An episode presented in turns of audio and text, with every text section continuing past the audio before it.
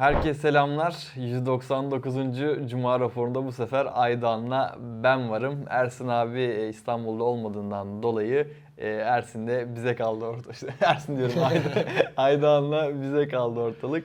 Aydan'la beraber bu haftaki Cuma raporunu yapacağız. Merak edenler de varsa Ersin abinin ailesel problemlerinden dolayı şehir dışında, İstanbul'da değil, ona da şimdiden Ee, tekrardan bir geçmiş olsun diyelim. Şükür ama onu da evet, söyleyelim. Şükür. Hani merak edenler için sorun kalmadı. Aslında olay e, da şuydu. Ersin abinin e, annesi bir e, kalp krizi geçirdi. Ama sonrasında hani şu an için bir problem kalmadığını da merak edecekler evet, için söyleyelim. Hatta çarşamba günü de zaten e, yap, yapacağımız Huawei canlı yayınında da aslında Kaan'la beraber Ersin abi olacaktı. Salı günü öyle bir haber aldık ama şükür şu an hiçbir problem yok. Ee, o yüzden bu haftalık böyleyiz. iki yüzüncü de bir problem olmazsa evet, bizle beraber olacak tekrar. Aynen öyle. Tekrardan yine geçmiş olsun aynen, dileklerimizi iletelim Ersin abiye ve annesine de. Havalar güzel olmaya başladı Aydoğan, ne diyorsun? Evet yani bu ya? Sonunda yani. Ya. Bir iki gündür bir toparlamaya başladı hani en azından. Ya kış geçmiyor diyordum evet, bir türlü yani Mart'ın sonuna geldik. Cemle kötü yol düştü. Sonra ben de paylaşmıştım onu. Hani e, biraz daha güzelleşti. En azından güzelleşmesi tabii birçok açıda niye? Hem hani dışarıda daha rahat vakit geçirebiliyoruz. Evet. Hem işte bu tarz çekimleri dışarıda yapabiliyoruz. Bu açıdan güzel bir artısı var. Umarım da öyle geçer. E, hem bu arada Ersin abi yok diye... Hem de sanki bu hafta böyle ekstra bir önemli bir şey de olmadı. Hani bizim o klasik Cuma raporunun aha, girişinde konuştuğumuz e, büyük bir şeyi de görmedim. Tabii ki yine ekranda gördüğünüz sol alttaki sayı artmaya devam ediyor. Ona hiçbir şey e, yapılamıyor niyeyse. Ama bir diğer maalesef, yandan hani ekstra bir durum olmadı. Ha, ne oldu aslında? Geçtiğimiz hafta biz onun videonun başında konuşmuş muyduk bilmiyorum. İşte Çanakkale Köprüsü açıldı. Tam aha, on sekiz Mart'ta çekmiştik. Evet. Bir diğer yandan hani e, tabii ki Çanakkale Zaferi'nin bir e, yıl dönümü de geçmiş oldu. Ama onun dışında bu hafta en azından e, Eren'le benim gözüme çarpan çok e, şey, ekstra bir şey yani, fark etmedik, görmedik. Büyük bir etkinlik vesaire de e, olmadı. O yüzden birazcık şey geçti. Sakin geçti denebilir. Yani bir, bizim için yoğundu tabii. Çok fazla ürün vardı. En başta o e, geçen hafta konuştuğumuz Huawei'nin lansmanından tabii, sonra onların ürünlerinin E, incelemeleri var. Şimdi e, önümüzdeki haftadan itibaren e, birçoğunu en azından asıl merak ettiğiniz P elli Pocket, P elli Pro ve Nova dokuz S'nin incelemelerini de göreceksiniz. Onları da şimdiden söyleyelim. Evet. O zaman başlayalım ya yavaş yavaş. Evet. İlk haberimiz TOGG'dan geliyor. Bildiğiniz gibi TOGG yerli üretim e, elektrikli araçlarımızdan ilki olmaya aday olan bir e, araç. E, TOGG yerli otomobil için zorlu testlerinden e, sürüş videoları paylaştı. Zorlu testlerden dediğimiz ne? Bildiğiniz gibi hani arabaları birçok test yapıyorlar. Bunlardan birisi de zorlu kış koşullarında aynen, olan e, testler. Özellikle elektrikli araçlar için bayağı önemli. Çünkü piller soğuk koşullarda şeyini yitiriyor. Performansını aynen, yitiriyor, menzilini yitiriyor. Isınamıyor çünkü hani e, elektrikli araçların çoğunda yani pil içeren şeylerin çoğunda bir ısınma şeyi gerekir ki oradaki akım hı hı, düzgünce olsun. Onun testini görmüş olduk. Aynen öyle. Twitter'dan bir paylaşım yaptılar ve burada da dünyanın önde gelen akredite test merkezlerinde diye geçiyor. yüzde kırk e, eksi... İsim vermediler değil mi? Yok e, isim vermediler. eksi kırk dereceye varan zorlu parkur koşullarında içimizi ısıtan başarılı sonuçlar elde etmeye devam ediyoruz açıklaması yapıldı. Sonrasında da burada görmüş olduğunuz gibi işte araçların işte dinamikleri olsun, karda sürüş videoları olsun, acaba o bataryaların ne kadar süre dayandığı, işte e, belli bir range dediğimiz o uzaklık mesafesi yani sizi ne kadar süre götürebildiği uzaklığı zorlu kış koşullarında ve o eksi kırk derece gerçekten ciddi bir rakam, e, daha doğrusu bir e, sayı. Orada da ne kadar iddialı olduklarını gösterdiler. Yani burada da e, videodan da gözüküyor ki bayağı bayağı akıyor. Hatta drift bile yapıyorlar yani. yani zaten orada, şey aklıma parkurda geldi. Hani biz Ersin abiyle bu e, TOGG hakkında hep konuşurken o da şeyden bahsederdi yani.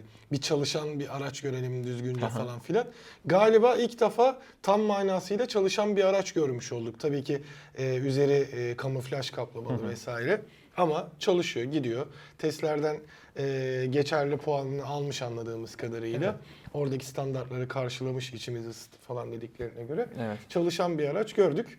Söylenene göre de e, ben geçtiğimiz aylarda sene sonunda Gemlik'e gittiğimde e, fabrikada zaten büyümeye devam ediyor. Hı hı. E, kalan kısımları tamamlanıyor. E, sene sonuna doğru test üretimleri Sene başında da artık hani satışa hazır bir şekilde üretimler başlayacağı Seri söyleniyordu. Üretime. İşte geçtiğimiz aydı galiba, işte biz on iki ay içerisinde yollarda olacak muhabbeti döndü. Orada biraz böyle üstü kapalı süreyi uzatma durumu da vardı, onu da konuşmuştuk. Ama en azından bu testlerde bir sorun olmazsa, bir şey olmazsa e, önümüzdeki sene bu dönemlerde en azından galiba yolda satın alma e, evreleri ya da en azından işte... E, otomobil editörlerinin, otomobil gazetecilerinin, belki tahminime göre hani bizim gibi teknoloji sitelerine de gelir. Hı hı. Sonuçta bir işte e, şeyden yola çıkıyorum. Sayın Gürcan Bey'in C E O'nun biz e, otomobil firması değil teknoloji firmasıyız diyorsa orada bizleri de dahil edecektir eminim testlerde. Ki Ersin abinin en büyük şeylerinden biri e, hoşuna giderse onu satın almak. Evet. Yani aracını onunla değiştirmek gibi bir planı var. Öyle bir şey olursa hani ofiste de bir tane tabii e, TOGG olur ama test edip görmeyi gerçekten istiyorum. Çünkü ben ilk de. başta ben ilk lansmanına gittiğimde iki sene önceydi galiba. E, Bilişim Vadisi'nde Hı-hı. yapılan. Ben ilk başta ben de çok heyecanlandım. E, böyle çok yükseldim duruma. Sonra gitgide bir sessiz kaldılar. Bir şey oldu. Mesela C E S'te Sedan'ı gösterdiler ama Sedan daha kaç yıllık bir planı olan araba. Hani orada bir konsept var. Mesela niye oraya şey S U V gelmedi falan diyordum. Bu açıdan baktığımızda hani en azından bir hareketli versiyonuyla Hı-hı. görmüş olduk. Çünkü şeydeki de düz demo gibiydi. Ee, normalde o Gemlik'teki sunumdan, pardon Gemlik'teki diyorum, Bilişim Vadisi'ndeki ilk sunumdan, Hı-hı. duyurudan sonra da orada bir e, Cumhurbaşkanı Recep Tayyip Erdoğan bir sürdü, sürmüştü. Evet. Ama hiçbir şey hazır değildi arabanın. Hani motor koy, akülü araba sürdü aslında orada. Elektrikli otomobil sürmedi yani. Şimdi işte en azından bu testleri falan gördüğümüzde şey yapıyoruz. Bir de şey de paylaşılmıştı işte. Ee, bize orada yine gösterilen Gemlik'teki getirilen o robot kollarında şu an hı hı. demo çalışmaları yapılmaya evet. başlanmış. Yani onlar da işleme hazır olacak. E zaten boya kısmı neredeyse hazırdı. Bir iki yer kalmıştı. Kendi test parkurlarını yapıyorlardı. Hani zaten ara ara görebiliyoruz ki paylaşımlar da yapılıyor Gemlik'teki fabrikayla alakalı.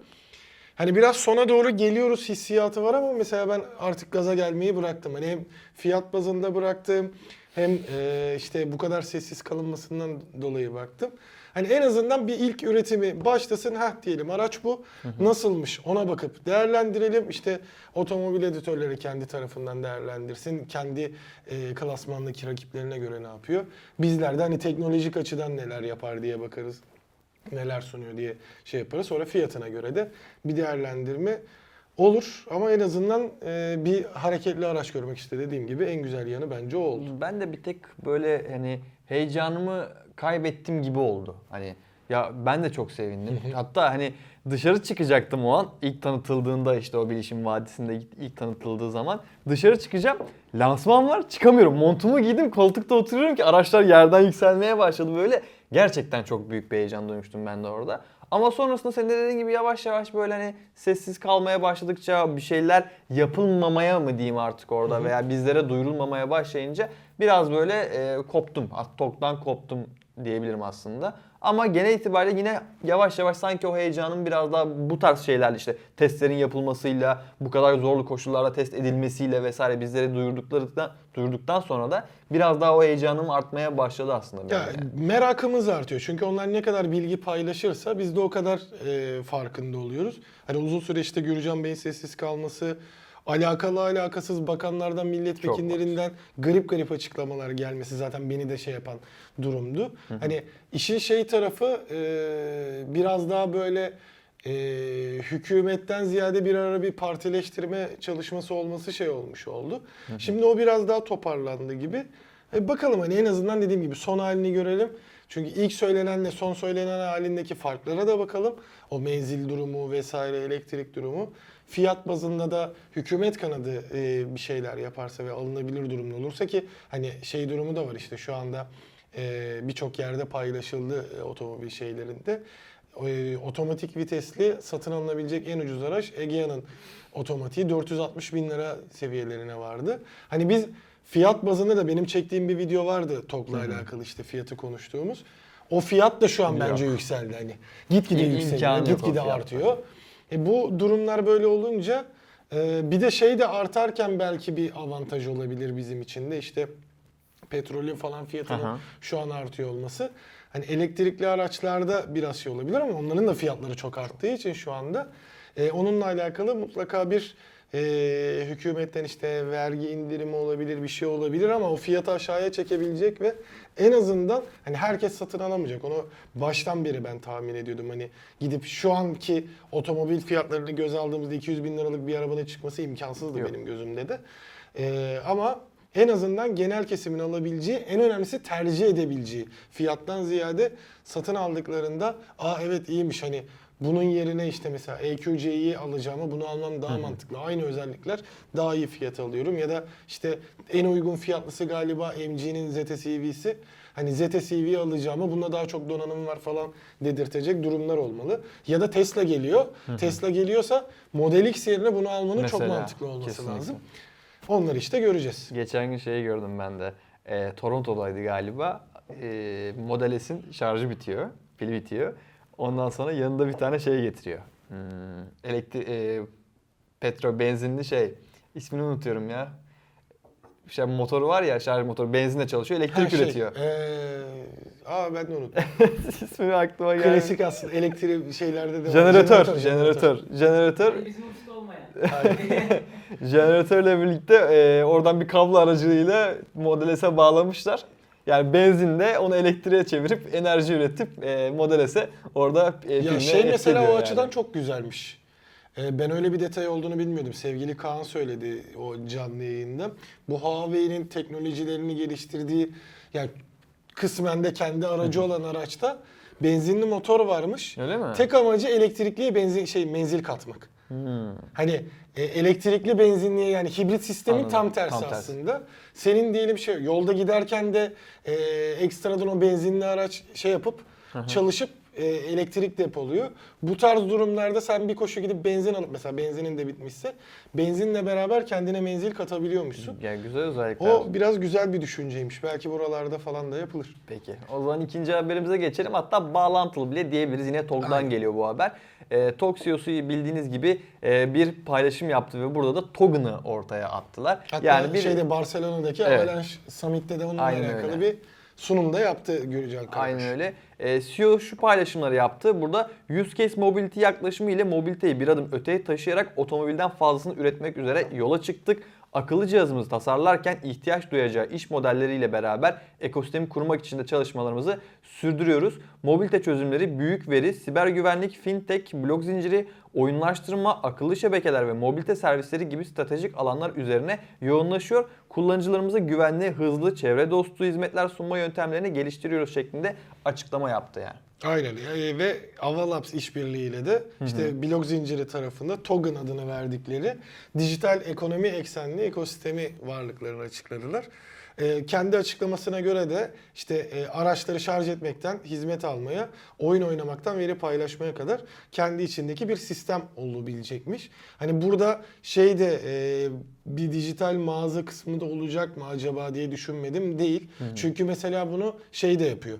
Tesla da aslında yapıyorsun. Yani e, Tesla'nın hatta e, Volkswagen'de de kısmi olarak vardır. Yani o sanayiye gidip özelliklerini açtırmasının sebebi içinde olması Gizli zaten. özellik. E, Tesla'da da öyle. Tesla aslında e, teknik açıdan hani e, fiziksel değişiklikler dışında e, bütün her şeyi destekleyen bir yapıda geliyor. Sen sadece onu satın alarak açıyorsun ekstradan. Hı.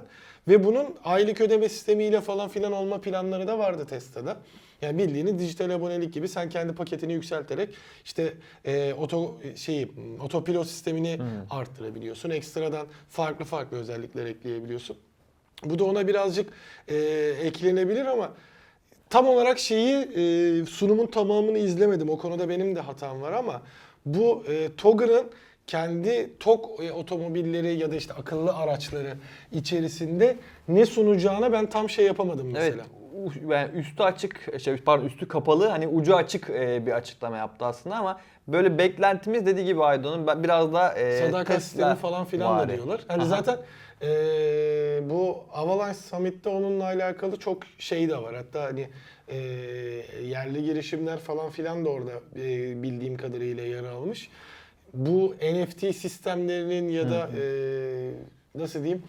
Aslında blok zinciri sisteminin kendisi de diyor sadakat e, programı kısmında da kullanılması evet. e, çok konuşulan bir durum. Yani N F T'yi sana işte mesela e, ne diyeyim, Mediamarkt'ın işte Mediamarkt Club kartı var mesela. O Club karttan sana N F T diyerek ederek orada bir sadakat sistemi belirleme falan. Hı hı. E, oyunlaştırma zaten haliyle içerisi, içinde var ama nasıl bir şey çıkartacaklar onu tam çözemedim. Eğer e, detaylı bir bilgi paylaşılmışsa sitede, bana çünkü bununla alakalı detaylı bir mail de gelmedi. Hı hı. Belki e, Ersin abiye vesaire de iletilmiştir ya da direkt e, TOGG'a sorarız. Bununla alakalı bir daha detaylı sunumu varsa, ki o Avalanche Summit'teki, Barcelona'daki sunumunu da izleyeceğim. İzledikten sonra büyük bir e, şey durumu varsa bununla alakalı ayrı da bir video çekeriz ama şu an için tam olarak hangi amaçla çıkarıldı ya da sadece şu anda blok zinciri durumları çok popüler. Biz de teknoloji şirketiyiz. TOGG'un olarak da orada olalım e, düşüncesi mi? Onu bilmiyorum ama tabii ki illaki planların içinde işte sadakat kısmında, belki işte e, araç içerisinden e, araçla alakalı özellikler vesaire, alışveriş kısmında, olabilir. Servis noktasında, bilmem ne konusunda e, şey olabilir, bir mantıklı hale olabilir ya da kendi sistemini işte blok zinciri üzerinde kurup en azından güvenli hale sokmaya çalışıyor olabilir. Ben de şöyle düşünüyorum mesela, atıyorum bu Token'la beraber alınan bir TOGG'la mesela atıyorum Token Tok şey e, Token gibisinde. Mesela onu söyle, ilk öyle muhabbeti çıktı. Aha, zaten. Evet, ben de öyle hatırlıyorum. Mesela atıyorum şarj istasyonunda öncelik veya öncelikten kastım şu. Mesela belli bir meblağ ödeyeceğiz zaten araçları şarj etmek için. Hani Token'la ödersen mesela, daha ucuz. Aynen öyle. Token'la ödersen daha ucuz veya servis kısmında atıyorum daha uygun fiyatlı bir hizmet alma anlayışı hı-hı. gibisinden bir şeyler olabilir. Ya da bu kahve yani. Dükkanlarındaki yıldız sistemi gibi. Falan ya da getire gelen müdavim sistemi gibi atıyorum, falan. elli şarjda bir şarj bedava falan gibisinde böyle şeyler olabilir. Hani girişim gerçekten çok güzel. Benim hoşuma yani şu an için yani kötü yani. Diyemeyiz ama şey de değil işte dediğim gibi. Ee, şu sene sonu en azından iki bin yirmi üçün başı gelsin de söylenen şeylerin ne kadarı yapılacak, o da çok önemli. Hani baştan çok büyük atıldı. En azından şey iyiydi. E, şu an tekrar toparladı işte. Yani Gürcan Bey de ilk başta aklı başında çok mantıklı açıklamalar yapıyordu. Bir ara o da gaza geldi. Ee, o durum şu an geçmişse eğer, ki işte keşke e, vaktim olsaydı da oturup o şeye baksaydım, sunumda neler anlattı e, vesaire diye. Ama yani şeydeki C S'deki sunumu gördükten sonra, o da kısa bir sunumdu. Hı-hı. Onun kısa sürdüğünü biliyorum. Yine böyle temel bazda anlatılıp geçildi ve bir şey çıkmadıysa, ki çıksaydı zaten orada bir detaylı anlatım olsaydı illaki hani e, ortaya da et, detaylı bir şekilde çıkardı o şöyleymiş böyleymiş diye. Bakalım yani, hayırlısı. Aynen öyle. Haftanın başında aslında kötü bir haberle uyandık. Sabah sanki saat on buçuk on bir civarıydı. Ee, Çin'de Boeing düştü. Yani Boeing yedi yüz otuz yedi uçağı düştü. Bildiğiniz gibi büyük bir uçak aslında e, baktığımızda. Hı hı. yüz otuz iki kişi taşıyan bir uçak bildiğin kafa üstü çakıldı ve kurtulan da olmadı. Baktığınızda e, China Eastern Airlines'a ait olduğu belirlenen uçağın Çin'in güneyindeki Guangxi bölgesine düştüğü duyuruldu. E, kendi haber ajansı, Çin'deki bir haber ajansı yaptığı duyuruda Kunming'den Guangzhou'ya gerçekleştirilen planlanan seferde China Eastern Airlines'a ait bir Boeing yedi yüz otuz yedi uçağının düştüğünü, daha doğrusu havalandıktan yaklaşık olarak maksimum sanki yarım saat falan diye ben haberlerde gördüm orada. Yarım saate kalmadan düştüğü belirlendi. Açıklamada uçakta yüz yirmi üç yolcuyla beraber dokuzda uçuş mürettebat olduğu söylendi ama kurtulan da olmadı maalesef ki. Ee, yani aslında yedi yüz otuz yedi hani kısmi olarak e, büyük uçak. Yanlış hatırlamıyorsam dar görevdelilerden. Hani yedi yüz kırk yedi gibi değil ama burada insanlar ilk başta şeyden korktu. Onun bir altını çizelim. yedi yüz otuz yedi Max değil. Değil. Yani o e, yere indirilen işte iki tane büyük uçak kazasından sonra kendi sistemindeki hatadan dolayı olan, sonra onunla alakalı hatta şey de var mesela. Bununla alakalı biraz daha belgeselvari evet. detay istiyorsanız Netflix'te Boeing'in bir belgeseli ha. çıktı. Bu bu olayı anlatıyor zaten, yaşanan şeyleri daha genel anlatımıyla beraber. Bu yedi yüz otuz yedi olduğu için Max'le alakalı bir sorun değil. Ama şu anda tabii ki işte e, ne derler ona, kara kutu aranıyor, şey bakılıyor çünkü hani belirlenen bir şey yok. Yani bir intihar girişimi mi? Değil. Daha terör, öncesinde değil. E, görülmüştü hatta. Ee, German Wings'in vardı, yine dağlara çarpmıştı kaptan, o da kendi intihar girişimiydi. Hı hı. O belli değil. İşte bir terörle alakalı bir belirti değil. Yok. Ama uçağın tamamıyla son e, görüntüsü ortaya çıktığında kafa üstü dediğimiz bir dalışa geçip yani. e, vurduğu için E, ortaya çıkan şeylerden biri mesela bir radar problemi mi oldu? Komple uçakta hidrolik sistemde bir arıza oldu da dalışa geçince kaptanların hiçbiri müdahale edemedi vesaire gibi e, birçok şey var ama bu birazcık uzun sürecek bir e, süre yani. Sonunda ortaya çıkacak ki hatırlarsanız mesela bir seneyi geçti yanlış hatırlamıyorsam. Pegasus'un e, Sabiha'daki, Sabiha'daki kazasının sonucu yeni açıklandı. Onu da mesela kısaca bahsetmek gerekirse aslında E, kaptanların da bir e, şey verildi, yani ufak da olsa bir hata verildi ama tamamen onlara bırakılmadı. Sadece örneğin e, otomatik frenleme sistemi e, iptal edilmiş kaptanlar tarafından, manuel yapmışlar. O konuda biraz gecikildiği için işte şey arkadan gelen rüzgar gibi elde olmayan etmenlerde vesaire ortaya çıktı. Ama bu kadar uzun süre sonra çıkıyor. Yani bu e, kazaların sonuçları biraz uzun süren bir durum. Bunda da araştırmalarda E, net bir şekilde sonucu göreceğizdir ama tabii ki e, üzücü bir durum. Yani sonuçta bir de uçağın durumunda birçok şeye göre çok daha fazla insan taşıdığı için e, işte zincirleme bir kazaya nazaran daha çok etki evet. yapıyor. Bir de e, hava yollarına, daha doğrusu uçağa karşı birçok insanın korkusu, çekincesi olduğu için insanları birazcık daha uzaklaştırabiliyor ama şey oran orantıya göre baktığımızda yani şu an dünyanın en e, güvenli yolculuğu e, uçak yolculuğu şeye bile baktığınızda işte belli bir dönemde bu Rusya-Ukrayna savaşının ilk dönemlerinde şeyler kapatılırken e, insanlar çok kontrol ediyordu orada ya da işte yedi yüz otuz yedi Max'lere falan. Ya Flightradara baktığınızda şöyle dünyaya bir geriden bakıp Flightradar üzerinden aynı anda binlerce uçak uçuyor. Hani oran bazında şey değil ama tabii ki keşke hiç olmasa. Keşke böyle bir sorun olmasa. Bakalım yani ilerleyen dönemlerde bir seneden fazla olur bence onlar araştırmalar. Yavaş yavaş ilk başta yani. Belli başlı ihtimaller ortaya çıkar ne olduğuna dair. Daha sonrasında e, diğer kısımlar e, belli olur. Aha. Ona göre bir şeyler ortaya çıkar ama tabii ki dediğim gibi pek de hoş bir durum değil yani. Bir de şöyle bir ek bilgi de verelim. Daha öncesinde e, Çin'deki en son kaza da Ağustos iki bin on yılında gerçekleşmiş uçak kazası ve kırk iki kişi de ölmüş. Ben de e, hafta sonu pazar günü Balıkesir'e gidip Balıkesir'den de uçakla İstanbul'a dönecek biri olarak da çok güzel bir haber de oldu. Yok ben mesela yani. Bu konuda biraz şeyimdir hani e, bizi takip edenler de biliyor birazcık havacılığa meraklı olduğumu. Hani hiçbir sorun olmadığını e, bildiğim için gelen açıdan çünkü yani sizin E, otomobillerinize, kendi otomobilinize mesela otomobilime gözüm gibi bakıyorum işte bütün servis Hı-hı. şeylerini yapıyorum. En ufak bir şeyi de kontrole götürüyorum falan. Çarptı. Yok o, o durum da değil yani. E, diyen adamdan bile çok daha e, kontrollü oluyor şeyler. Tabii, Tabii ki bazen e, şey görüyoruz.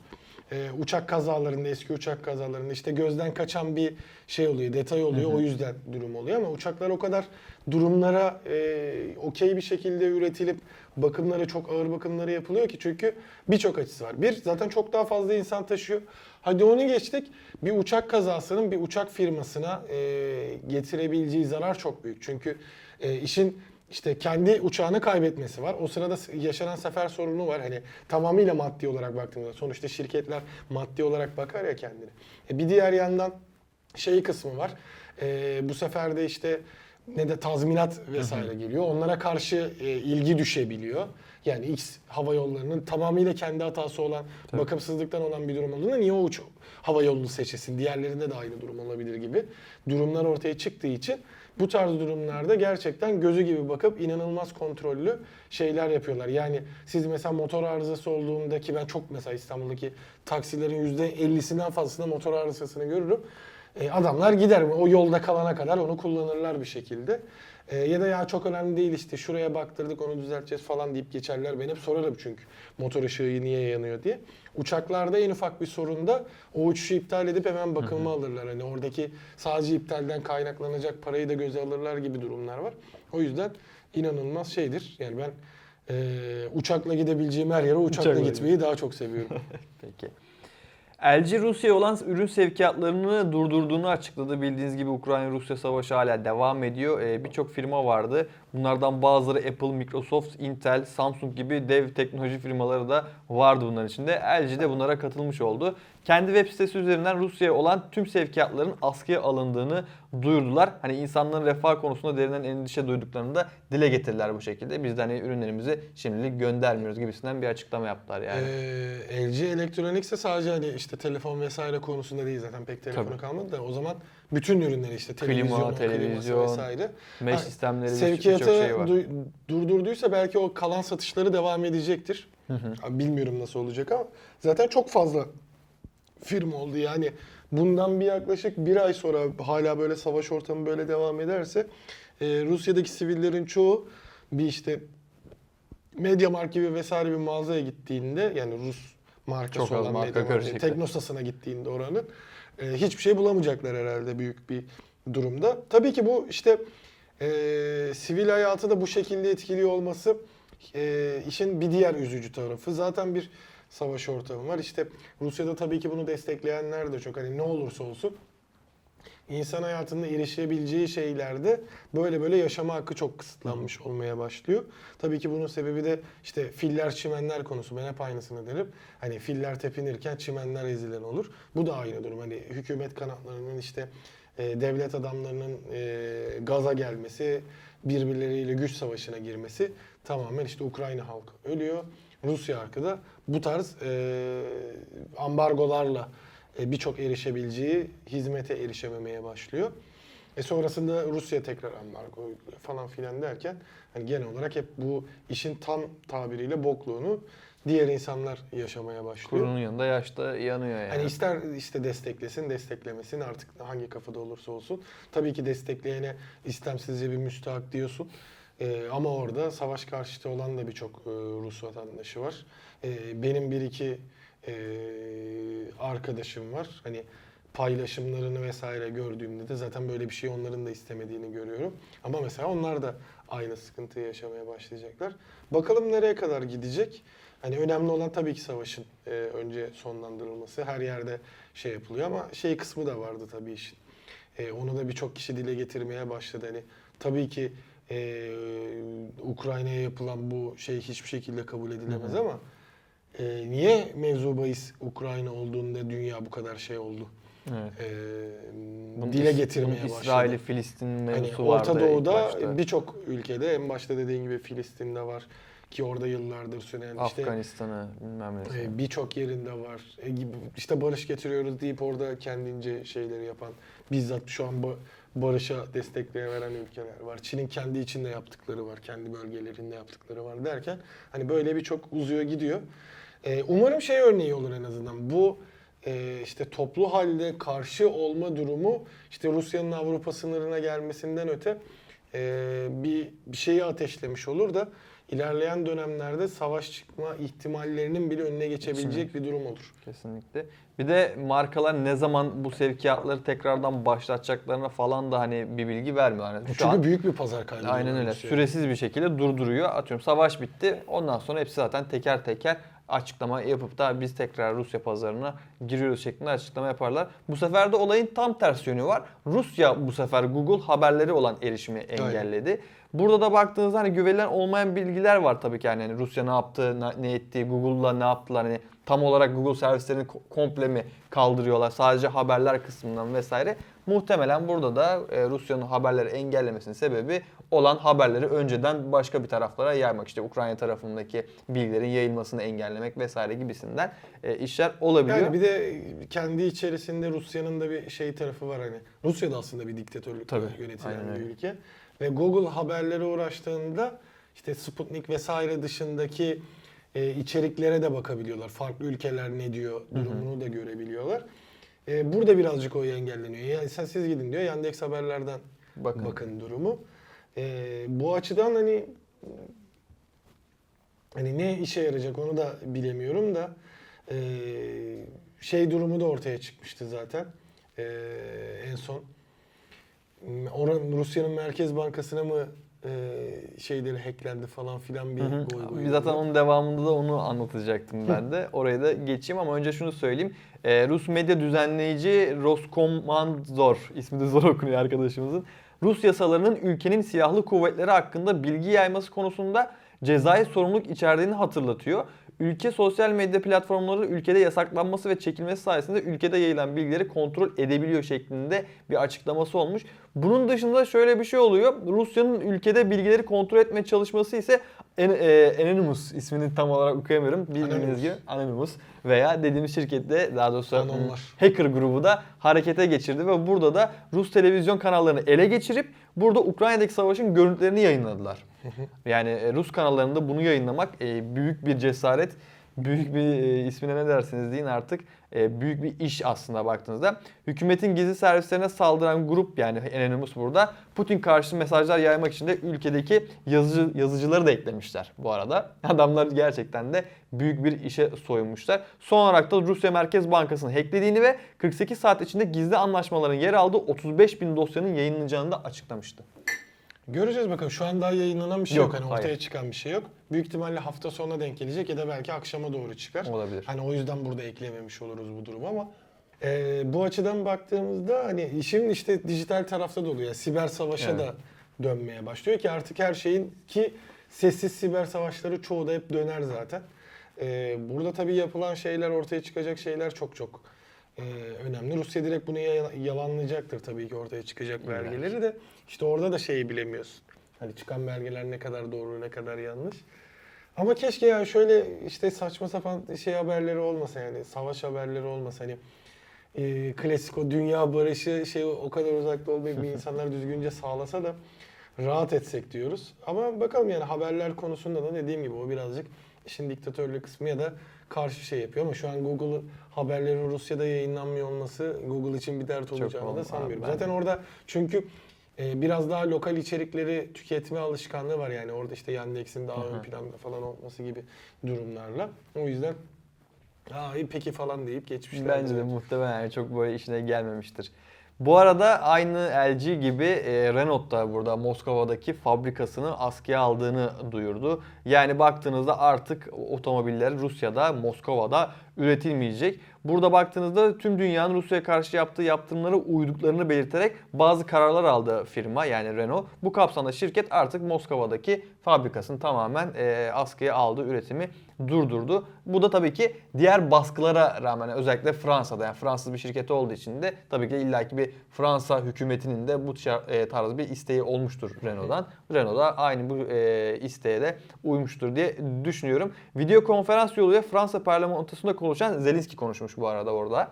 Burada bakmışlar ki Renault'un Rusya'nın savaşın sponsoru olmayı bırakması gerektiğini vurgulamıştı. Yani muhtemelen e, Rus askerleri de Renault araçları kullanıyor. Jeepleri olsun vesaire araçları olsun. E, ulaşım tarafında o araçları kullandığını herhalde Zelenski de burada görmüş ve e, Fransa hükümetinden de böyle bir talep iletmiş. Onlar da bu karara boyun eğmişler. Buradaki işte bir diğer kötü tarafta şey, şimdi orada çalışan binlerce insanın maaşı ödenecek mesela. Evet. Yani işte yine filler çimenler muhabbeti yani.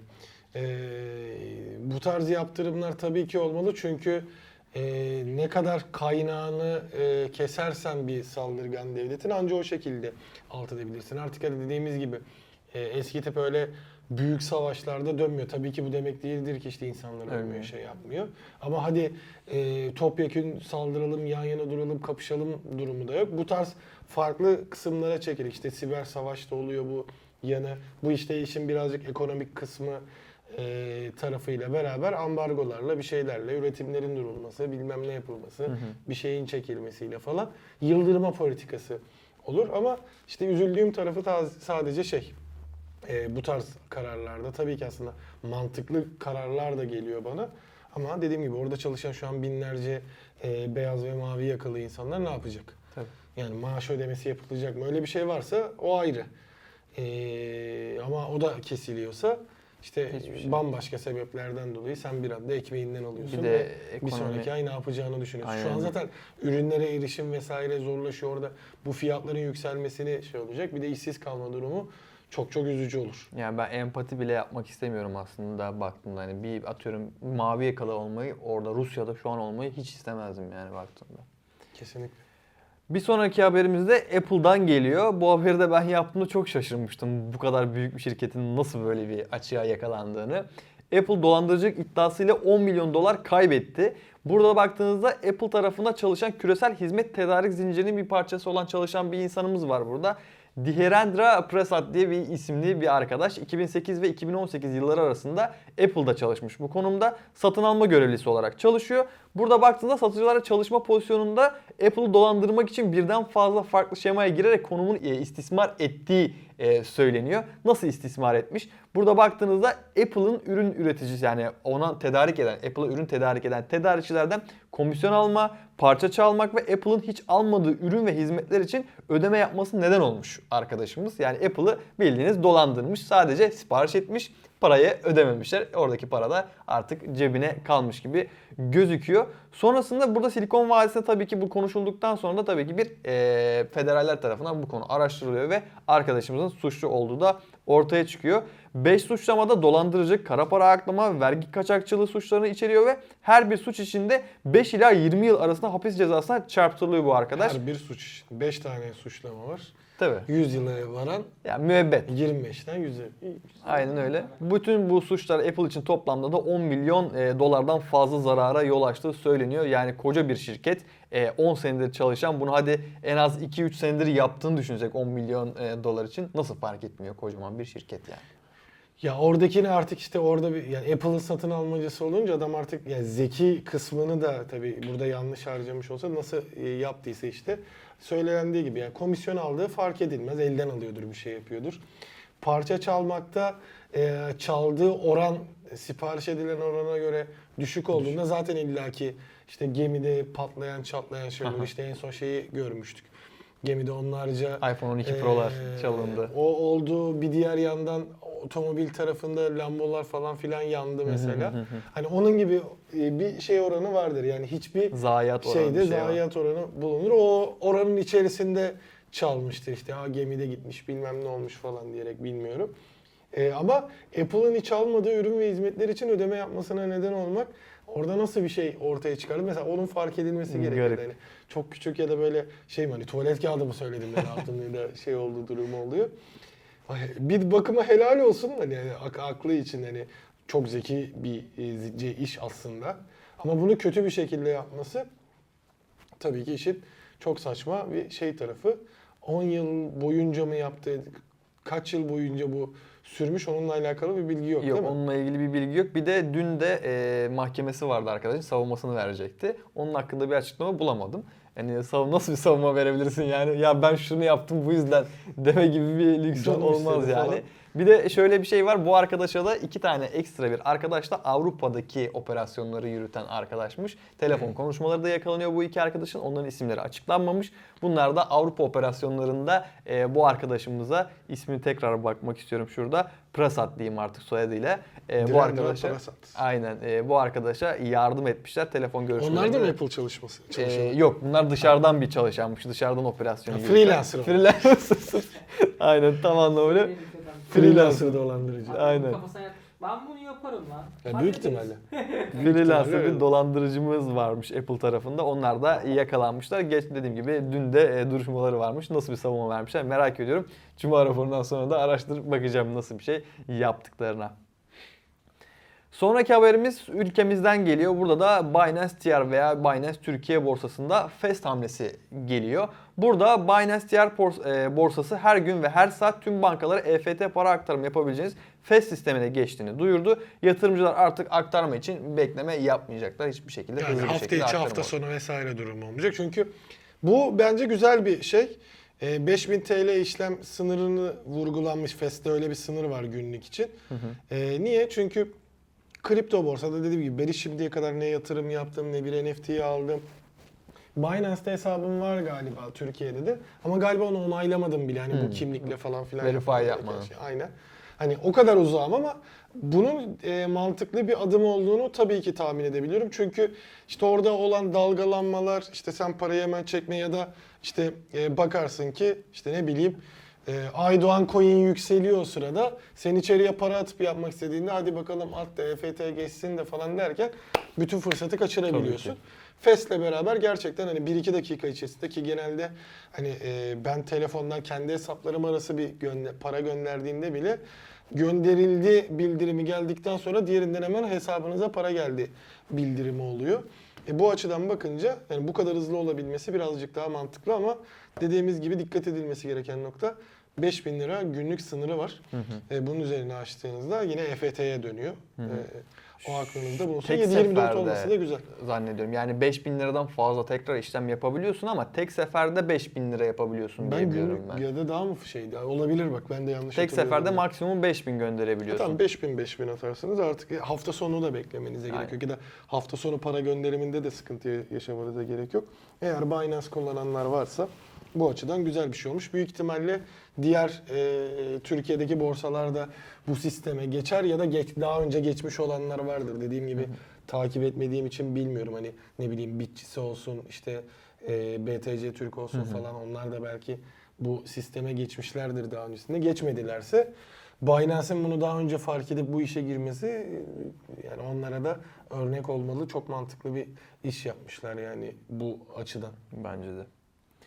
Sonraki haberimizde ülkemizden yine tekrardan. Amazon Türkiye'deki ilk lojistik üssü açılıyor. Bildiğiniz gibi daha öncesinde herhangi bir şekilde Amazon'un e, Türkiye satışı bile yoktu aslında. Normal bildiğiniz AliExpress gibi bir şeydi daha öncesine kadar. Sonrasında Amazon Türkiye'ye yatırım yaparak da Amazon T R olarak da sitesini açmıştı. Hı hı. Şimdi lojistik üssü açıyorlar burada. Yaptıkları açıklamada da şunları bahsediyorlar. Duyuruya göre Amazon Türkiye'deki ilk lojistik üssü sonbahar iki bin yirmi ikide açılacak. Bu lojistik üsle beraber Amazon bini aşkın kişiye de istihdam yaratmayı planlıyormuş. Yeni kurulacak lojistik üs içinde yüz milyon doların üzerinde bir yatırım planlanıyorken son dönemde artan müşteri talebinin de karşılanması da hedefleniyormuş. Tuzla'da kurulacak bu arada e, bu üs dediğimiz yer. Yani bir aslında kaba taslakta bir depo bile diyebiliriz yani. Hı hı. E, sonrasında burada lojistik üs için mühendislik, insan kaynakları, muhasebe, operasyon ve bilgi işlem, yani I T dediğimiz gibi merkez fonksiyonlar için işe alım süreçleri başlatılacak. Müşteri hizmetleri ve lojistik ekipleri için alımlar ise önümüzdeki aylarda başlayacak. Bu e, başvurular bu şekilde başlayacak. Halihazırda dağıtım hizmetlerini sağlayan iş ortakları ile çalışmaya da devam edilecek. Ya zaten bir deposu vardı şey Tuzla vesaire e, Gebze tarafında bir yerde. Tam yerini hatırlamıyorum ya da bilmiyorum ama hani bu galiba işte alttaki şeyi görünce e, dikkatimi çekti. Biraz daha büyük bir Aha. alanla beraber hani bütün kontrollerin yapılması, işte Amazon kalitesinde ulaşım falan filan getirilmesi, işte içerisinde mühendislik, muhasebe, e, bilgi işlem vesaire olması gibi. Çünkü onların kendi bildiğim kadarıyla yurt dışındaki depolarında bile ona göre çok farklı şeyler var, e, sistemler var yani. Düz depo değil, oradan ürünü alıp götürmekten Tabii. ziyade otomasyon sistemi vesaire. Aynen, birçok şeyi var. Ee, bununla alakalı olabilir ve bununla alakalı da belki e, şeye hepsi burada Trendyol ve benzeri gibi nasıl şu anda onları biraz e, kargo problemlerini çok fazla ortadan kaldıracak duruma getirdiyse Amazon, hepsi jetle işte hı hı. Trendyol Go ile bilmem neyle falan filan. Bununla alakalı da güzel bir şey olacaktır. Çünkü Amazon zaten hızlı davranıyor, iyi yapıyor. Ee, sadece Türkiye'deki şeyi fark etmiştir. O da galiba yavaş yavaş düzelmeye başladı. Bu sefer satıcılar biraz işin şeyiyle kaçmaya başlamıştı. Çünkü e, üç tane pil alıyorsun mesela diyelim tekli. Her biri için aynı kutuya koyma. Çünkü orada galiba bir kutu başına ücret alıyor Amazon'dan Tabii. vesaire şey yapıyor. O kutuyu kullandığı için de üründen ekstra kar elde etmeye çalışma durumları falan filan vardı. Şimdi onlar biraz çözüldü yani e, en azından e, biraz bir süre oldu Amazon'dan sipariş vereli ama hani üç dört ürünün aynı anda içerisine koyulduğu, aynı yerden sipariş Hı-hı. verdiyse e, koyulmaya başladığını görmüştüm. E, ama bu lojistik kısmında bence çok daha işte dediğim gibi mantıklı bir sistem evet. olacaktır. Hem ekstra bir depo olacak. Sonuçta işte Amazon artık Türkiye'de gerçekten e, çok fazla kullanılmaya başladı. E, sadece şey bile olmasa mesela bu e, Trendyol ve hepsi buradanın influencer çalışmaları olmasa, çünkü aynı zamanda işte farklı farklı influencerlar İşte uygun fiyatlı ürün, işte o takip edilen kişiye göre moda ile alakalı bir şeyse kıyafet vesaire, işte makyaj vesaire olabiliyor. Burada zorunlu bir şekilde takibini yaptırtıp satış yaptırma oranları çok yükselmiştir. Yani o proje gerçekten güzel bir proje. Ama o onlar olmasa şu an Amazon büyük ihtimalle direkt zirveye oturmuş. Bence elini kolunu sallaya sallaya şey yapıyordu ve yatırımlarına da devam ediyor. Önemli olan tabii ki şey dışına da çıkmaya başlaması. İşte e, mesela Ankara vesaire gibi Anadolu'nun biraz daha ortasında. Bir de Doğu Anadolu tarafında da mesela birer üslerle oradaki dağıtım ağını da çok iyi bir şeye getirebilir. Umarım da getirir. Umarım. Ben şöyle düşünüyorum. Amazon çok sağlam basıyor. Yani yere çok sağlam basıyor. Hani sadece Türkiye değil, dünyada da bu şekilde çok çok çok sağlam basıyor. Yani Tuzla gibi çok stratejik bir konum zaten. Hani hem Anadolu'ya çok yakın, hem de İstanbul ve e, Avrupa'ya dağıtım yapabilecek, hı hı, şekilde de çok yakın konuma kurdukları için ya de gayet işte güzel. Gelen hava kargolarla falan filan işte mesela Sabiha'dan yakın. Aynen öyle, bu şekilde. Biraz daha telefonlardan bahsedelim. Ülkemize birkaç tane telefonda yeni giriş yaptı ve fiyatları görünce bahsetmesek de olur. E, fiyatları da belli oldu. Ee, daha öncesinde Aydoğan M V C'de hem X dört Pro'nun hem de M dört Pro'nun ve M dört G, dört G versiyonu daha doğrusu e, bizlere orada göstermişti. Fiyatları çok merak ediyorduk. Cihazlar güzeldi ama bize geldi, incelemesini yaptığım gün, hatta yapacağım günde fiyatlar açıklandı M dört Pro'nun. Baktınız, hatta arkamda da şurada gözüküyor incelemesi. altı yüz yirmi sekizlik versiyonunun beş bin sekiz yüz doksan dokuz lira. sekiz bin iki yüz elli altılık versiyonunda altı bin altı yüz doksan dokuz liradan alıcı bulmaya başlıyor bu fiyat etiketiyle. Ne diyorsun Aydan? Ne diyeyim ki? Ya bu sene ama şey demiştim zaten, ona geleyim. Yani millet şimdi demek istediğimi biraz daha iyi anlamıştır. Ben G M yirmi iki ailesinin fiyatından bahsederken evet pahalı ama onlar iki bin yirmi iki yılının fiyatları.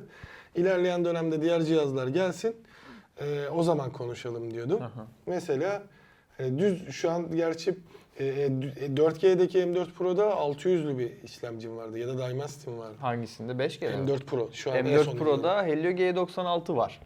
G doksan altı var. Ay şeyle benzermiş. O zaman şimdi M dört Pro mu G M yirmi iki Pro mu daha iyi oluyor? Yani evet, ikisi de G doksan beşe G doksan altı işlemci. Birinde AMOLED doksan hertz var, birinde altmış I P S var vesaire.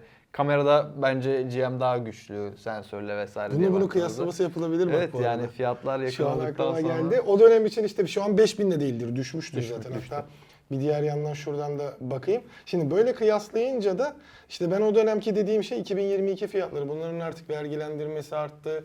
E, I M E I kaydı şeyle markalar için de arttı. Tabii onlar bizim kadar vermiyorlar, öyle üç bin vermiyorlar ama e, bir diğer yandan böyle bir sorun ortaya çıkıyor. Benim de demek istediğim zaten direkt buydu. Şimdi de yansımasını hani görüyoruz. Yani altı bin lira verip M dört Pro'yu alıyor olmak birazcık üzücü. Çünkü M serisi zaten Poco'nun şeyi. Mesela girişi, giriş serisi. Aynen. Hani neydi? Giriş seviyesinde aslında birazcık daha böyle oyuncu var ya, hani işlerinizi yapabilecek, birazcık da oyun oynatabilecek bir kafada çıktı diye biliyorum ben M serisini. Şimdi M dört Pro'da böyleyken hadi Pro olduğu için ortaya göz kırpan cihaz diyelim. Orta diyelim hatta diye. Şimdi hakkını da yemeyelim M dört Pro dört G'nin de.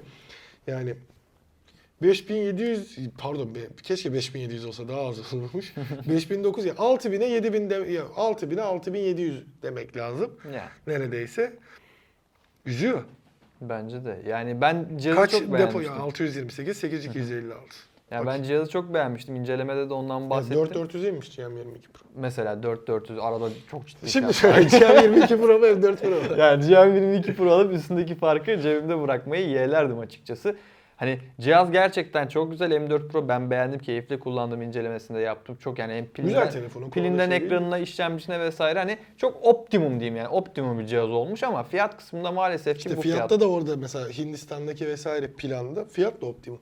Yani baktığında ama ülkemizdeki işte döviz kurları ve vergiler üzerine binince, sırtına binince fiyatlar bu seviyeye çıkıyor. Sadece burada Poco M dört Pro ile kalmadı. Hat- Devam edeyim. Poco M dört Pro ile kalmadı burada. Birçok cihazda geldi. Bunlardan yani bir tanesi. Onu, şimdi onunla alakalı şöyle diyecektim. Senin şu an söylediğin M dört Pro'nun fiyatlarını biz geçen sene A elli iki alıyorduk. Evet. Yani öyle bir şey şimdi var. Şimdi A elli ikinin A elli üçü çıktü. Aynen. A otuz üçün fiyatı belli değil. A yetmiş üçün de fiyatı belli değil. Ama A elli üçü, A yetmiş üçü globalde de söylemediler zaten, evet, fiyatı. Aynen öyle ama şu anda A elli üçü satın alabiliyorsunuz ve fiyat olarak da sekiz bin altı yüz doksan dokuz liraya satın alabiliyorsunuz. A elli ikinin üzerine olan geliştirmeler var. A elli iki S de çok benzerler. O da çünkü beş G'ydi. Snapdragon yedi yüz yetmiş sekiz işlemcisi vardı ama bu sefer Samsung nedense Exynos'a geri döndü.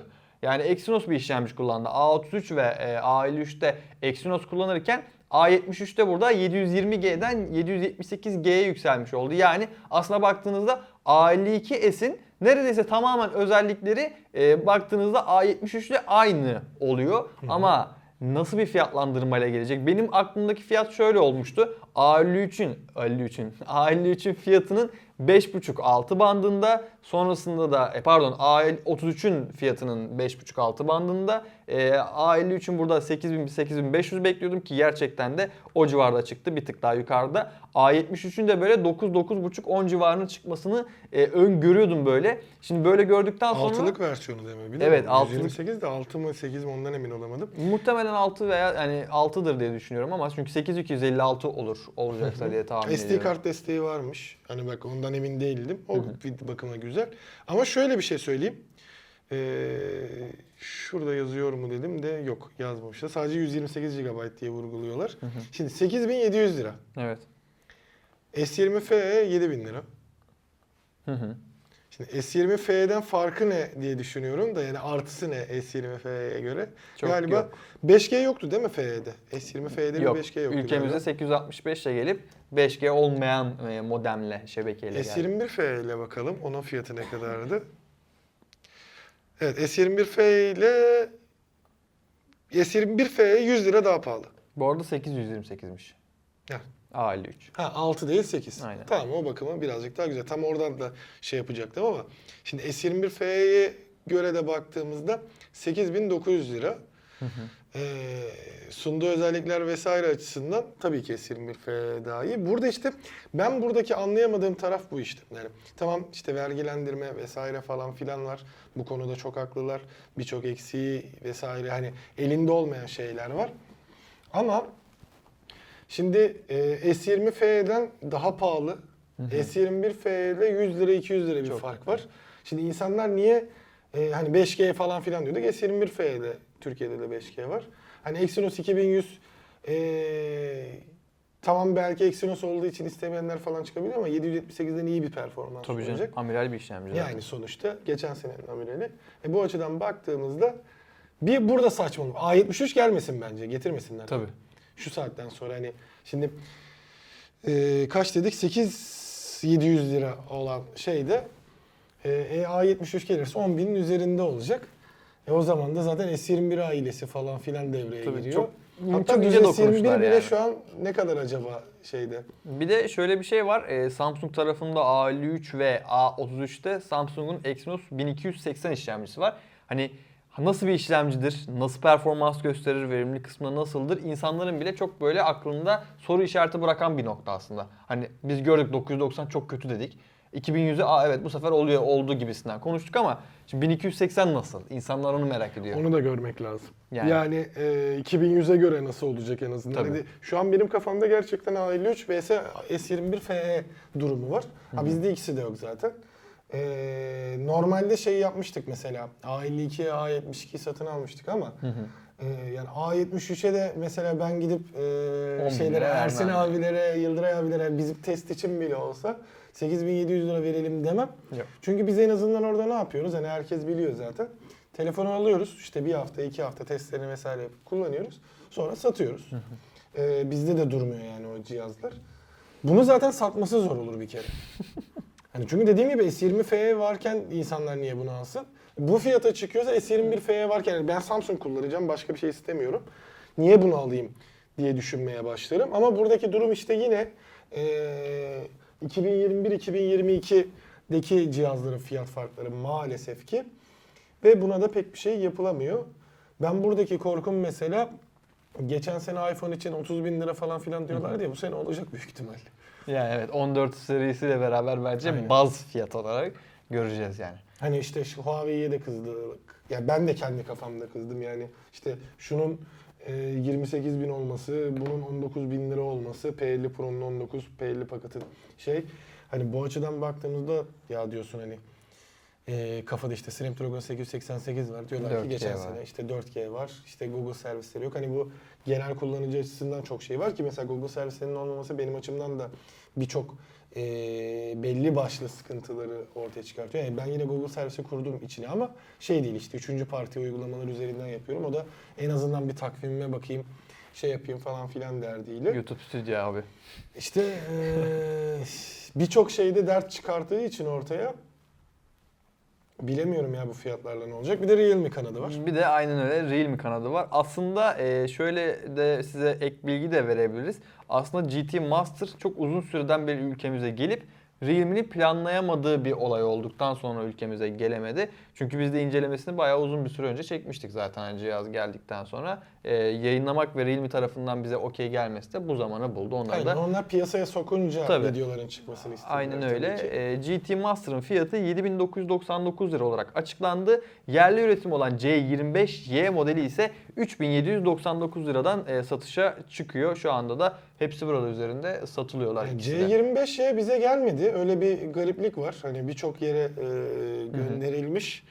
Ee, sebebini ben bilmiyorum. Hani şimdi o yüzden bir özelliklerine bakacağım. Bülteni görmüştüm. Unisoc işlemci var, onu söyleyeyim. Oo, ee, Unisoc'lar bu kadar fiyat mı oldu? E, C yirmi bir ben de tam bakacaktım neydi diye. C yirmi bir Y'de de Unisoc bir işlemci vardı. Benim per- beklentimin üzerinde bir aslında performans sergilemiş değil mi? Peki, emin değilim şey, sonları değişiyor. altı yüz on altı mıydı? altı yüz seksen altı mı neydi? Bakalım kıyaslayalım şeydeki da.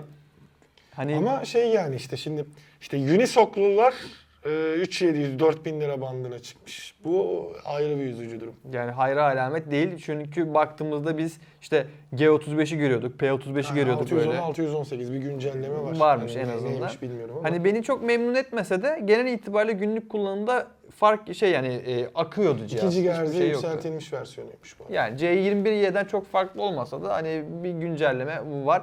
Ben, o zaman sen ne diyorsun en azından C yirmi bir Y'yi sen kullandın işte baktın. E, güzel cihazdı hani C yirmi bir, yirmi beş, yirmi beş S, yirmi bir Y ve şimdi şey S ve e, şimdi de yirmi beş Y'yi görüyoruz. Hani baktığınızda aslında nereden baksan hepsi aynı kasayı kullanıyor işte tüvden sağlamlık sertifikası vesaire var. Kılıfsız çok rahat bir şekilde kullanabiliyorsunuz. Yerli üretim e, artık bilmiyorum avantaj sayabiliyor muyuz onu bilmiyorum ama hani baktığınızda C yirmi beş Y'ye bu fiyatı vermektense ben C yirmi beş S almayı tercih ederdim. Fiyat avantajı da vardır diye düşünüyorum. Şu anda ne kadar fiyatı bilmiyorum C yirmi beş S'in ama e, genel itibariyle ben C yirmi beş Y'nin fiyatını beğenmesem de G T Master'ın fiyatını nedense bir tık beğendim. Biraz daha kabul edilebilir e, yapıda. En azından hani tasarımında bir güzelliği var. E, genel olarak güzel bir cihazdı zaten. Hani alan insan bayağı keyifle kullanır. Ama tabii onun da yüksek bu arada. Yani e, şey yani açısından baktığımızda. Ama mesela e, A elli üç yerine ben mesela hadi aynı kademeden alacak olsam hani çünkü Samsung aynı dışında kurdan girilmişler mesela atıyorum beş yüz altı yüz lira daha fazla gibi. Şimdi de rakiplerine de bakmak gerekiyor. Ha, şey üzücü tabii mesela G T de bu fiyata girmişti. Ha evet öyle bir şey var. Yani daha üst versiyon bir cihazın e, aynı Master'ı fiyatı. İşte burada işte zaten oradan işte fiyat farkını görüyoruz. Normalde Master Edition'ın olayı benzer tasarımda performansın biraz kırpılmışı ama tasarımda şık. Mesela aslında G T Master Edition G T iki'nin tasarımına çok benziyor şey olarak. Arkadan bakıldığında işte imzalı falan filan durumu da var tasarımcısının. Bir de arka hissiyatı çok güzel Realme G T Master Edition'ın. Bu sekiz bin liraya yani şu anki durumda evet pahalı bir cihaz. Normalde bunun da mesela altı yedi bandında olması tabii gerekiyordu. Geçen seneki vesaire durumlara baktığımızda. Ama e, Realme bu konuda bence mesela iyi iş çıkarmış diyebiliyorum işte güncel fiyatlara baktığımızda. Çünkü A elli üç'e göre de çok güzel avantajları var. Tabii ki geriye de kalan yanları da olur İlaki. ama e, işlemcide en azından yedi yüz serisi var. Hı-hı. Hani şeyi bilmediğim için diyorum, bin iki yüz seksen'i bilmediğim için diyorum. Hı-hı. O da çok güzel bir şey çıkarsa o zaman ayrı olur ama Ee, bu açıdan baktığımızda burada beni tek sevindiren ve şey olan hani aa iyiymiş dedirten ürün de bu arada Realme G T Master Edition oluyor. Şimdi bir de rakiplerine bakmak lazım. Aynı işlemci üzerinden gideceğim. Birincisi e, Honor elli, ikincisi Nova dokuz, üçüncüsü on bir Lite beş G N E, dördüncüsü e, A elli iki S beş G, bir de M elli iki var beş G olan. M elli iki'nin fiyatı şu anda beş bin küsür lira bandında. Aynı işlemci olduğundan dolayı da burada sayabiliriz. Arasında burada sanki uçurum bir fark gözüküyor aslında baktığınız zaman. Yani. O da Samsung'un hem pazar payı olarak büyüklüğü hem de müşteri portföyünün genişliğinden kaynaklı fiyatta daha rekabetçi olmasını sağlıyor bence Samsung'un ama baktığımızda şimdi bu diğer rakipler arasına baktığımızda kimi yerden avantajı, kimi yerden dezavantajı da bulunabiliyor. Yani. Şey, Honor elliye göre falan şu an avantajlı olması lazım güncel. Tabii on bin olması gerekiyor mesela şu an dokuz bin bandında olması gerekiyor. Şimdi nereden baksan bin lira daha ucuz Realme tarafında. E Nova'ya baktığımızda işte hem Google servisi vesaire yok. De düşünmek lazım. Hadi onlar da yeni girdi de piyasaya. E, iki bin yirmi iki durumuna göre bu fiyatla girmesi. Yani buradaki bence Realme'nin yaşadığı en büyük sıkıntı işte çok bekletmeleri. Evet. E, yani gümrükten mi çekemediler, piyasaya girmeyi farklı bir şekilde mi beklediler onları bilmiyorum. Hani orada bir ya sorun ya bir strateji vardı. Bence birazcık fazla beklettiler. Yani bu süreçte artık G T iki gelir mi? İlk G T'yi getirdiler az da olsa falan diye konuşuyor olmamız lazım. Ee, umarım da gelir zaten. Umarım. Ee, ama bu açıdan bakınca birazcık da şey yapıyor işte, üzüyor da. Kesinlikle. Ama güzel. bu yani kadar buradaki e... tek güzel şey... Üzücü, bu kadar böyle fiyat kısmı üzücü haber varken bir üzücü haber de yine Apple tarafında geliyor aslında. Tamam fiyat değil ama trajikomik bir olay aslında baktığınızda. Apple servisleri çöktü. Nasıl çöktü?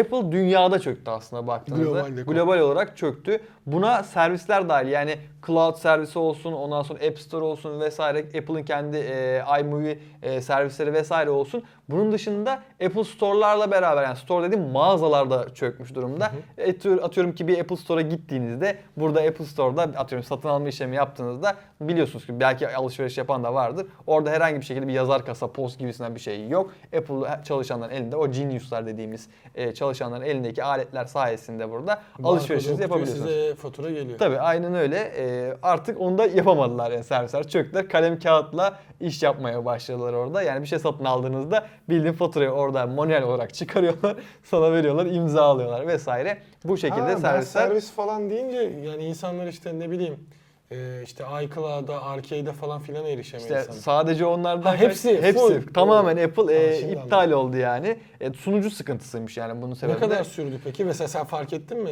Kendi ee, iPad'inle vesaire o sırada ben, kullanmıyor muydun? Yok o sırada kullanmıyordum. Ben de Twitter'da gördüm. E, sabah gördüm zaten ben de. Ha, daha geçtim. Yeni oldu bu e, bu sabah değildi. Sanıyorsam ki çarşamba sabah falan oldu.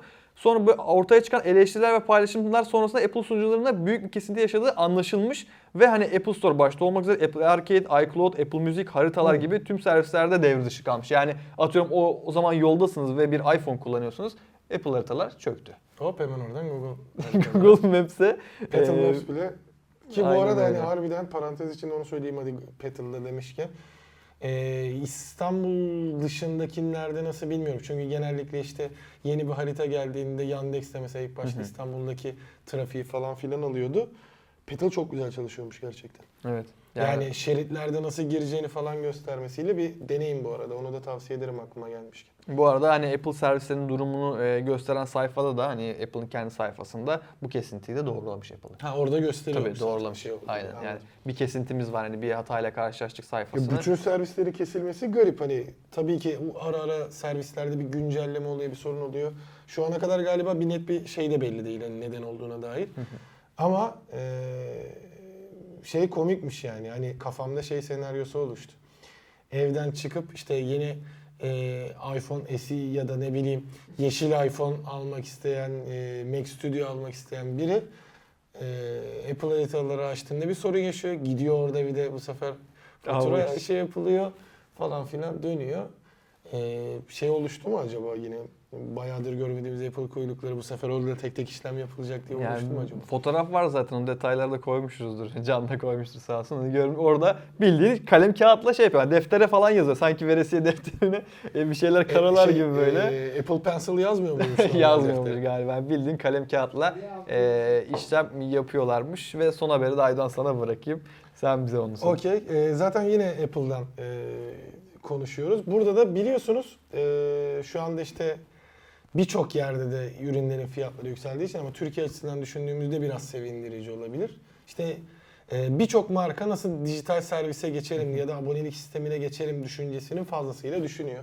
Hani bunun da öne yak olan işte Netflix'i, Amazon Prime'ı falan filan birçok konuda yapıyoruz. Biraz önce Tesla için konuştuk. Aha. Belki bu TOGG'ın TOGG'da da öyle bir şey olabilir. Yani sen aylık evet. ödemeyle yani kiralama değil de sahip oluyorsun ama farklı şeylere farklı ödeme sistemleriyle yapılma konusunda zaten Apple'da da işte Arcade için biraz önce bahsettiğim için T V Plus, T V Plus için e, farklı Fitness farklı noktalarda aboneliği var. Bu sefer direkt e, donanım bazında yani e, iPhone almaya gideceksin aylık işte sallıyorum bin beş yüz lira diyecek adam sana. İşte bir sene boyunca kullanacaksın. Sonra gidip yenileyeceksin falan filan gibi. Yine bu otomobil kiralama sistemlerine benzer bir şekilde. Ama burada abonelik gibi olacak. Yani sen aboneliğini dört ay sonra sonlandırdığında telefonu iade edip aboneliği sonlandırabileceğin gibi bir... Bir şey değil mi? Aşırı mantıklı. Yani bana çok mantıklı geliyor. Sadece hani Apple şey değil yani. Diğer markalar bile böyle bir şey yapsa bence çok mantıklı olur. Biraz riskli.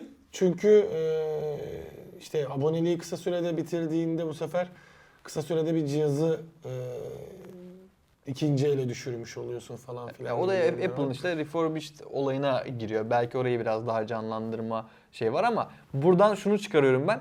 Apple nereden daha fazla para kazansam diye bakıyor da olabilir yani. Yani işte alamayan insanlara da aldırmaya çalışıyor. Bu, ama bu Türkiye'de olursa ciddi oranda bence bir talep artar. Fiyatlara göre değişir tabii, tabii de.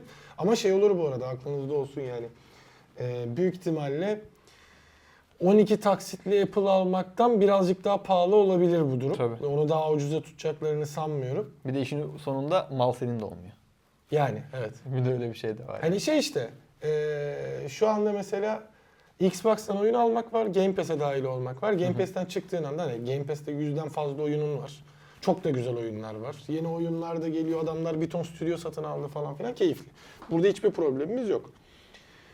Ödemeyi kestiğin anda sende şu an yüzlerce oyun varken bir anda sıfır oyuna düşüyorsun. Bu sefer de konsolun bir anlamı kalmıyor Türkiye açısından. Çünkü yurt dışında tamam eğlence falan filan durumu var ama benim normalde hala bir PlayStation dört Pro'm var. beşe hiçbir şekilde geçmek mantıklı gelmedi hem parasal hem açısından. Ama kafamda e, dört Pro'yu satıp Series S almak var. Hı hı. Series S alsam mesela hiçbir şekilde gidip oyun satın almam. Direkt Game, Game Pass'e işte. Tabii. Bunda da Game Pass sistemi gibi biterse bir anda şey oluyor ama tabii ki oradaki standartları falan ne olacak? Servis durumunda ne gibi avantajı verecek? Mesela düşürdüm, kırdım. Tabii. İade etmem lazım. Ona ayrı bir sigorta yapıp Apple oradan da para kazanır yani. Care sistemini falan belki dahil edecek. Türkiye'ye Apple Care gelmedi. Ben onu zaten hani Apple'a önerisiniz kısmında da zaten önermiştim. Apple Care Türkiye'ye gelmedi. Keşke gelse. Yani belirli bir meblağ.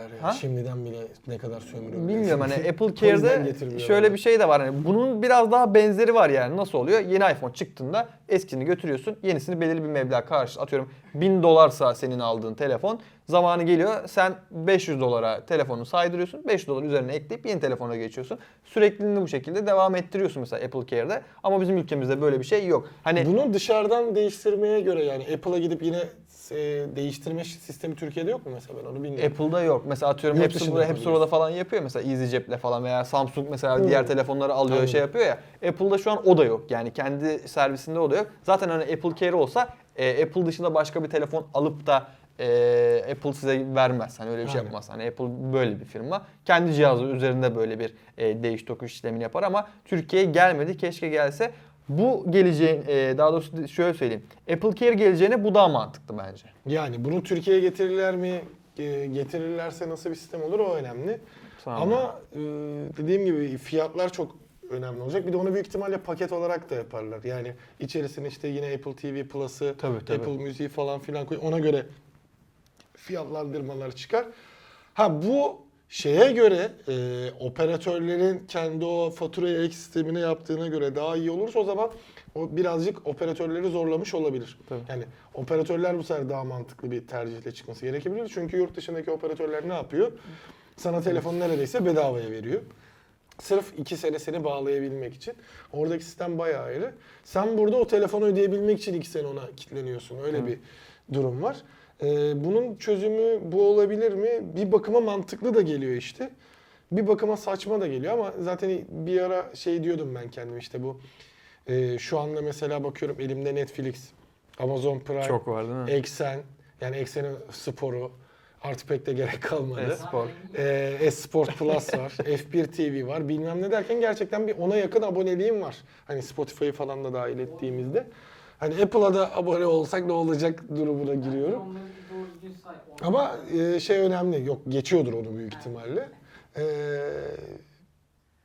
böyle bir düşündükçe bir mantıklı da geliyor, şey de geliyor ama işte fiyat en önemlisi olacak. Nasıl bir şey yapacaklar? Çünkü eğer fiyatı da güzel olursa Türkiye'de buna çok giren olur. Tabii rağbet olur. Ben evet, de olur. En azından şey bile olur mesela. Şey yapan bile çıkar eminim eğer bir sınırı yoksa. İşte ee, yazın yazlıkta takılırken biraz daha böyle havalı görüneyim diye gider. üç ay boyunca kirasıyla Apple kullanır ya da aboneliğiyle. üç ay sonra aboneliği sonlandırıp devam eder gibi bile durum olabilir yani. Bir adım ileri götüreyim mi? Benim kira aldığım telefonu Apple'dan kira diyeyim ona. Benim başkasına kiralayan bile olur. Evet. Hmm. ya. Onu, evet, onu bile yapan olur yani. Çıkar. Türkiye gelirse olur yani. Atıyorum bin liraya on üç Pro Max'i kir- kiraladım atıyorum aylık. Gidip ben onu dokuz yüz liraya işte başka fiyatlara mesela başkasına kiralayıp oradan para günlük bile... Günlük kiralamaya bile döner gibi. Biliyor musun? Mesela yani olabilir. Sakin. Atıyorum elit bir ortama gireceksin. Benim iPhone'um olsun diye bakacaksınız böyle. Abicim dört yüz lira çıkarıp masaya koyuyorsun. Günlük kirala oluyor on üç Pro Max'in. Geri geliyor. Ga- galiba var şu an öyle sistemler var galiba. Ya olur, bunlar olmayacak şeyler değil. Yani Türk'ün aklına hani hiç kimse yaraşamaz, bunu biliyoruz. Hani böyle hani nasıl diyeyim kaba tabir çakaldıkları e, biz çok iyi yapabiliriz ama umarım suistimal etmeyiz böyle işte bir sistem. Bu yüzden gelmeyebilir yani. Ama bakalım bir sistemi başlatsın, nerede paylaşacak? Şu an zaten söylenti olarak ama mantıklı bir sistem. Ona da bir karşı evet. değilim. Hatta bu işte dediğim gibi her şeye dönebilir. Ee, öyle bir abonelik site bile de dönerse ama işte nasıl yapacak? Hani ben dediğim gibi üç ay sonra aboneliğimi noktaladığımda veriyor muyum? Ya da işte şey mi diyor mesela? Abonelik sisteminde sen bir yıl boyunca kalırsan sene sonunda telefon senin. Ha mesela o da çok güzel bir şey olur. Ya da hiç vermiyorsa o zaman işte fiyat performans dengesine göre ne olacak? Çıkarsın görelim ama iyi bir fiyatlı olursa Türkiye'de tekrar bir iPhone kullanıcı sayısı ciddi oranda artacaktır diye de düşünüyorum. O zaman böylece e, bu haftalık aynen yüz doksan dokuzuncu Cuma raporunu e, sonlandıralım. Haftaya iki yüzde görüşmek üzere diyelim. Ersin abi geldiğinde. Böyle gidersek bak yaşlanacaksınız burada yazık. Hani vallahi iki yüz yani en az iki yüz hafta demek bu. Arada bir iki boşluk vardı. Olacak sen böylesin. Olabilir de. Olabilir de. Bilet içeceğim, konuş falan gibi yani. O zaman ciddi. Ya dokuz çok fazla ya. Aman dokuz diyorum bak. Kafamı karıştırdım. iki yüz. Ha, Allah söyletti diyormuş. ee, iki yüz ciddi oranda fazla. iki yüz hafta. İddialı yani. yani. Yıl elli iki haftadan size hesap edin dört senesi var yani. En az. Aynen öyle.